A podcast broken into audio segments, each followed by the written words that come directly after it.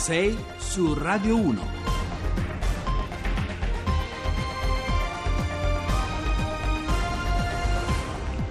Buongiorno da Carlo Cianetti, sono le 6.08. Fra qualche secondo oggi affrontiamo vari argomenti. Banca Italia è il tema centrale, ancora domina le prime pagine eh, dei giornali, ma noi ci occuperemo anche della vicenda catalana. Oggi c'è l'ultimatum, CIA, mh, mm, poi di un fatto che, del quale si parla poco, cioè l'emigrazione dal sud verso il nord, dal sud verso l'estero. C'è il, eh, lo scrittore Franco Arminio, poeta e soprattutto soprattutto paesologo, lui si definisce, e Marina Ripadimeana, che è una, una donna che ha occupato le scene eh, italiane, che ha occupato il gossip italiano per tanti anni, ieri ha scritto un bell'articolo sul Corriere della Sera e su altri giornali, credo, a proposito del caso Weinstein. Allora, eh, adesso però eh, andiamo noi a cominciare, vediamo, vediamo se c'è la nostra collega. Sei su Radio 1. Dovrebbe esserci Maria Gianniti? Sbaglio? Cioè, dovrebbe... Allora, allora, Maria Gianniti, credo... allora, insomma, intanto cominciamo a parlare. Oggi c'è l'ultimatum. Ecco, mi sentite? De- della... Ecco, eh, Maria? Pronto, so, sono, so, sono su. Eccoci, ti sentiamo Maria eh, Gianniti, sei, dovresti sì, essere eccoci. in collegamento da Barcellona. Oggi che cosa succede Maria eh, a Barcellona? Perché, no a Barcellona, che cosa succede in Spagna e che cosa succede, che cosa potrebbe succede succedere in, in, Spagna, Europa? Allora, guarda, eh, praticamente già abbiamo l'anticipazione di quello che sarà il contenuto eh, della lettera eh, che verrà inviata ehm, questa mattina a Madrid da parte del presidente catalano Puigdemont. Praticamente il presidente catalano ehm, toglierà quell'ambiguità sulla dichiarazione unilaterale di indipendenza se il governo di eh, Rajoy insisterà sull'applicazione dell'articolo 155. Quindi ci sarà la dichiarazione unilaterale di indipendenza. È giusto ricordare che la via di uscita che era stata proposta ieri dal governo, eh, eh, dal governo spagnolo era eh, non verrà applicato l'articolo 155 se Puigdemont si dichiarerà disponibile a convocare delle elezioni anticipate. Ma sembra che questa non sia l'opzione che voglia eh, seguire Puigdemont, quindi ci sarà questa dichiarazione unilaterale di indipendenza e quindi questa mattina, quando ci sarà anche il Consiglio dei Ministri eh, straordinario convocato da Rajoy eh, giovedì, cioè quindi oggi in via del tutto eccezionale, di solito è il venerdì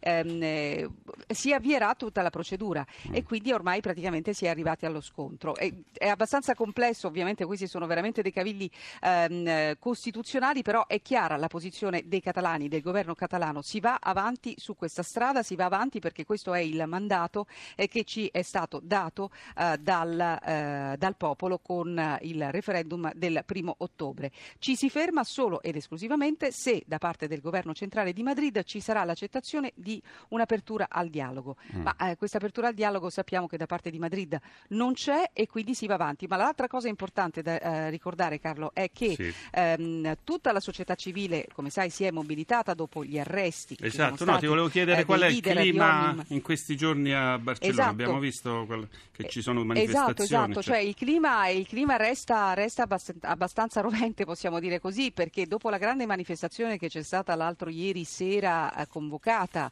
a meno di 24 ore dagli arresti di eh, Sanchez, Jordi Sanchez e Jordi Cushard, cioè i due capi delle due organizzazioni eh, della società civile indipendentiste. E, ehm, mh, eh, ci saranno altre manifestazioni, ne è stata già convocata un'altra eh, massiccia per domani sera e poi un'altra grande manifestazione per sabato, perché resta sul piatto anche questa richiesta fondamentale che viene fatta anche dal governo catalano, ma soprattutto da tutti i catalani, e cioè che ci sia il rilascio di eh, Sanchez e, e Cushart. Quindi non sappiamo esattamente che tipo di evoluzione possa prendere esatto. la, la situazione Infatti, questa la cosa, da questo fine settimana. E questa è la cosa un po' che ci preoccupa. Anche Amnesty International ha chiesto la liberazione dei due, leader, dei due Jordi, no? E eh, la cosa sì. che ti volevo chiedere, ma eh, invece coloro che non vogliono eh, diciamo la, la, scissione, che non vogliono la secessione, definiamola così, eh, stanno scendendo in strada, stanno protestando, stanno facendo sentire la propria voce, perché lì l'allarme grande, diciamoci la verità, è quello di carattere economico, perché molte aziende se ne stanno andando, nel senso che stanno trasferendo la sede legale in altre regioni, addirittura in altri paesi d'Europa. Esattamente, esattamente. Ma guarda, le grandi manifestazioni di quella che era stata chiamata la maggioranza silenziosa, diciamo così, certo. non si stanno vedendo in questo no. momento. Però ti posso dire che l'altra sera alla manifestazione che c'è stata a meno di 24 ore degli arresti dei due Jordis, eh, c'era tantissima gente. Eh, c'erano anche mm. tanti non favorevoli all'indipendentismo che erano lì per chiedere la liberazione di per due persone considerate innocenti. Insomma, questi arresti eh, di due giorni fa sono stati un po' un boomerang boomerang, possiamo dire, eh, per il governo spagnolo, eh, perché tantissima gente, a prescindere dalla propria posizione sull'indipendentismo, eh, vede in questa mossa del governo una mossa estremamente autoritaria. Per quanto riguarda l'aspetto economico, sì, la preoccupazione c'è perché c'è, è stato calcolato che c'è una media di circa 20 aziende ogni ora che va via, eh, che decide di spostare quantomeno la propria sede legale dalla Catalogna verso altre città spagnole. le ultime, le grandi compagnie assicurative, l'ultima la Zurich proprio ieri ha deciso di spostare i suoi uffici eh, dalla Catalogna e quindi la preoccupazione sul fronte economico c'è certo. e come. E fra l'altro è giusto ricordare che se verrà applicato l'articolo 155 tutta la competenza, competenza finanziaria, che ovviamente è uno dei dossier più importanti, una, passa alla Spagna, passa a Madrid. Grazie molte Maria Gianniti. Allora eh, io vi do il numero per, eh, per eventuali messaggi 335 699 2949, criticateci, dateci suggerimenti ma anche eh, notizie notizie. Allora, andiamo avanti perché eh, c'è Franco Arminio, scrittore, eh, poeta, paesologo. Allora, buongiorno Franco Arminio. Voi. Allora, io intanto sono molto contento di averla ospite perché anch'io mi ritengo un paesologo, cioè un uomo di paese. Lei invece è uno che racconta le atmosfere, gli odori, le angosce i piaceri del paese. Io ho letto qualcosa di suo e devo dire che veramente i suoi libri sono illuminanti sul genere umano, quindi antropologicamente. De- detto tutto questo, oggi eh, ci occupiamo di Castelnuovo di Conza perché questo borgo al confine tra le province di Avellino, Salerno e Potenza, leggo il mattino di ieri, detiene, secondo l'ultimo rapporto Migrantes, il record dei cittadini iscritti all'anagrafe degli italiani residenti all'estero. Castelnuovo ha 605 abitanti e ben 2.752 cittadini all'estero. Persino il gruppo Facebook Castelnuovo di Caonza e Castelnuovesi nel mondo supera per iscritti gli abitanti, quasi 1.300 contro i 605 cittadini in loco. E va bene. Insomma, questo argomento eh, ci consente di affrontare il tema dell'abbandono dei paesi, dei paesini soprattutto del sud e non soltanto del sud. Lei che conosce questo argomento, che è possibile fare per evitare questo? Ma intanto eh, Castelnuovo di Conso ha una lunga storia di migrazione, no? è un paese da cui si emigra praticamente dalla fine dell'Ottocento e si emigra in tutto il mondo. Pensate mm, a Castelnuovo di Conza, eh, da Castelnuovo emigrò un signore che aprì un cinema a Caracas, nel Venezuela, quindi uh-huh.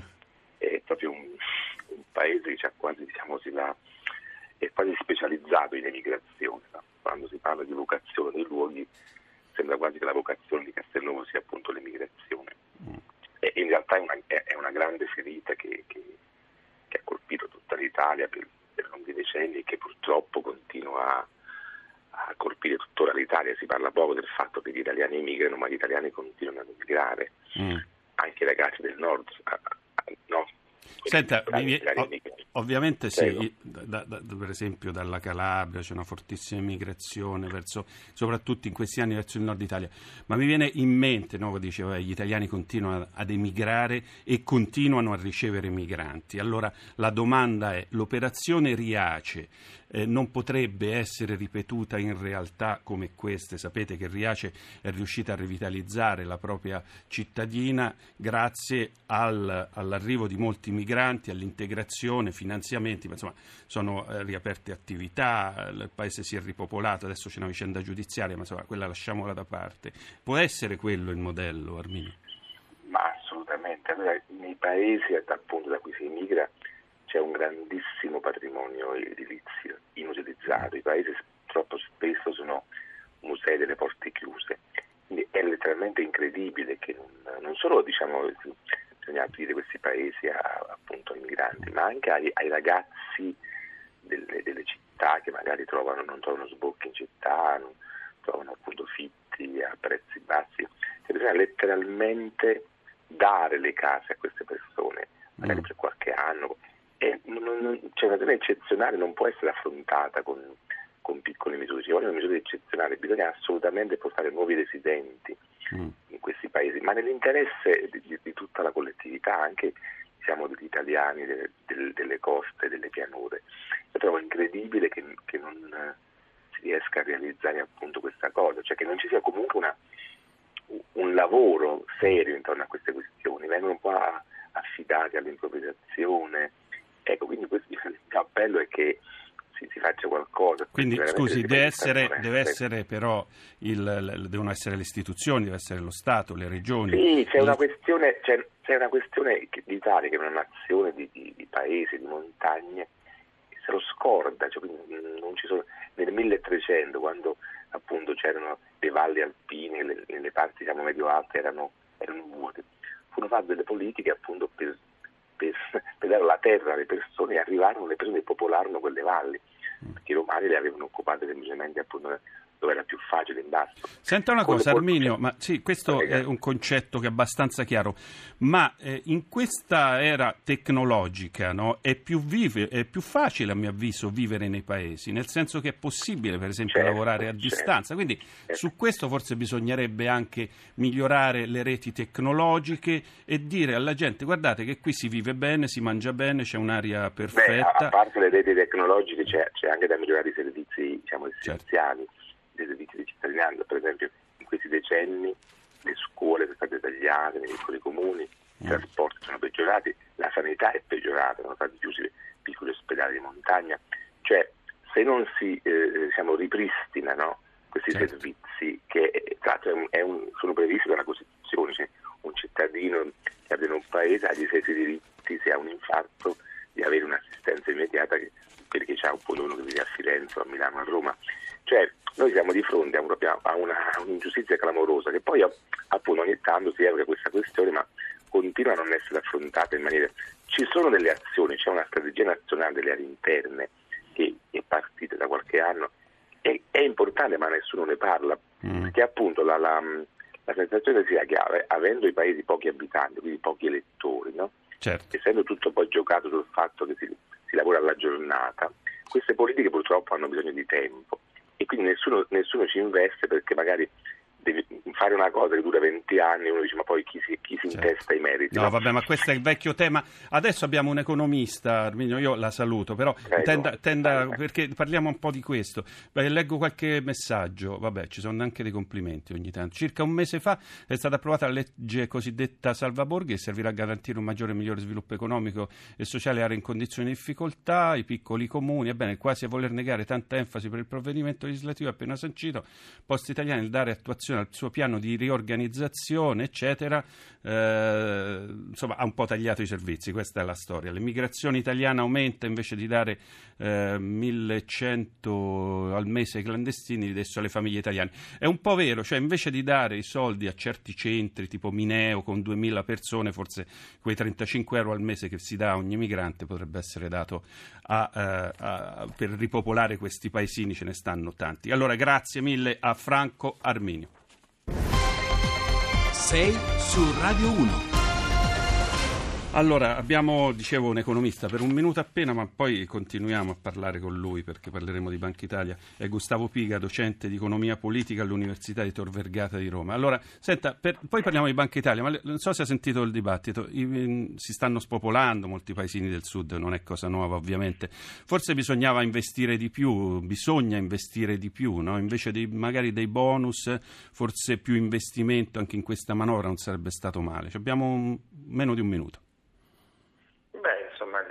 il, io non ho sentito, sono entrato troppo tardi, ma sì. posso dire che certamente eh, c'è stato un, un periodo eh, della storia d'Italia dopo la seconda guerra mondiale in cui abbiamo i dati che lo mostrano, il sud si è riavvicinato, si sono ridotte le divergenze tra nord e sud, guarda caso quegli anni che sono gli anni di fatto 50-60, sono gli anni in cui gli investimenti pubblici al sud sono stati forti e prorompenti mm. e non c'è il minimo dubbio che in questo momento lei si trova di fronte a un paese tagliato in due, basta che prende la macchina e fa, si fa un certo. po' di certo. giri e va a intervistare gli imprenditori, al nord eh, la incontrerà un paese vibrante. Ah, allora, eh, magari ne riparliamo fra un po', e rimanga con noi, stiamo qualche minuto, sentiamo l'onda verde, la sintesi delle notizie e poi ritorniamo fra 4-5 minuti, siamo di nuovo insieme. Grazie Gustavo Piga, ci risentiamo fra poco.